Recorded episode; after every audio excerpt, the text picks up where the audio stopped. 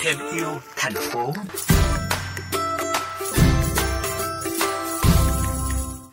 vị thân mến, mỗi dịp Tết đến thì tần suất mua sắm sẽ tăng cao, từ đó dẫn đến việc túi ni lông, bao bì nhựa khó phân hủy cũng được sử dụng nhiều hơn để đóng gói các sản phẩm bánh kẹo mứt Tết hay đựng thịt thà cá tôm tại các chợ và siêu thị. Vì vậy, để hạn chế việc sử dụng túi ni lông cũng như các sản phẩm đồ nhựa trong dịp Tết sắp đến, nhiều siêu thị, cửa hàng mua sắm đã chủ động thay thế bằng nhiều loại túi khác nhau như là túi phân hủy sinh học, túi tái sử dụng nhiều lần, Bên cạnh đó, một bộ phận người dân cũng đã thay đổi dần thói quen mua sắm và sử dụng đồ nhựa một lần, ghi nhận của phóng viên VOV Giao thông. Thưa quý vị, rác thải nhựa đã và đang tác động từng ngày, từng giờ lên đời sống của chúng ta. Nhằm chung tay bảo vệ môi trường cũng như sức khỏe của cộng đồng, trong dịp Tết Nguyên đán năm nay, tại các chuỗi cửa hàng, siêu thị đã áp dụng nhiều biện pháp khác nhau nhằm hạn chế rác thải nhựa ra môi trường. Ghi nhận của phóng viên tại siêu thị Go An Lạc, quận Bình Tân, thành phố Hồ Chí Minh – nhân viên tại đây đã tổ chức đóng thùng hàng hóa bằng giấy carton miễn phí cho khách hàng. Ngoài ra ở đây còn bày bán túi đựng hàng hóa với giá gốc được làm bằng chất liệu thân thiện với môi trường để khách hàng từ bỏ thói quen sử dụng túi ni lông dùng một lần. Thấy được việc làm trên từ siêu thị, chị Phủ Thị Hương đang mua sắm tại đây chia sẻ. Trước thì toàn đựng một cái bọc xốp rồi thôi, nhưng mà bây giờ những cái bọc xốp bây giờ nó ảnh hưởng đến hơi môi trường rồi đấy, thì là bây giờ thì đựng ờ, bằng thùng giấy mùa Tết này được bằng đồng giấy thì nó, nó, nó góp phần ờ, đỡ đỡ đỡ ô nhiễm môi trường và nó thuận tiện vận chuyển hơn.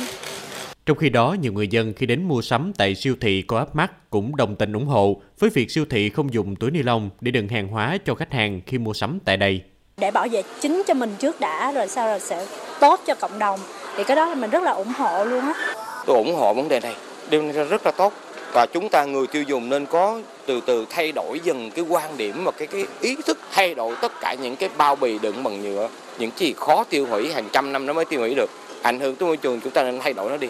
Đại diện truyền thông Lotte chị Nguyễn Uyên Thao chia sẻ, khi siêu thị thực hiện chương trình giảm rác thải nhựa, nói không với túi ni lông, thì chi phí doanh nghiệp sẽ tăng lên. Tuy nhiên, vấn đề môi trường vẫn là mục tiêu quan trọng cần được hướng đến ở thời điểm hiện tại. Khi chúng tôi thực hiện các cái chiến dịch này thì làm cho nên chi phí nó sẽ đổi lên đôi chút. Tuy nhiên ờ, với chúng tôi thì ờ,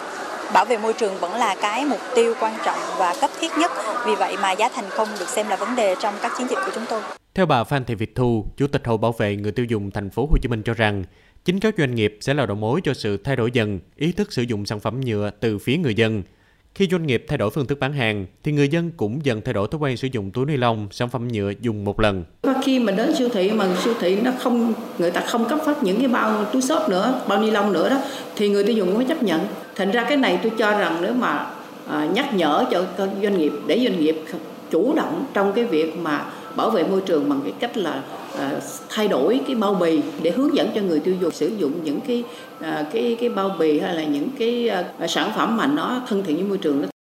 Bảo vệ môi trường không hẳn là những hành động quá vĩ đại, nó nằm trong chính cách chúng ta sống và xử lý các vấn đề xoay quanh đời sống sinh hoạt. Trong những ngày cuối năm giáp Tết này, hãy cùng nhìn lại những hành động, thói quen mua sắm của mình, thay đổi các thói quen sinh hoạt lành mạnh để góp phần bảo vệ môi trường và gìn giữ sự tươi xanh, sạch đẹp của thế giới này bạn nhé.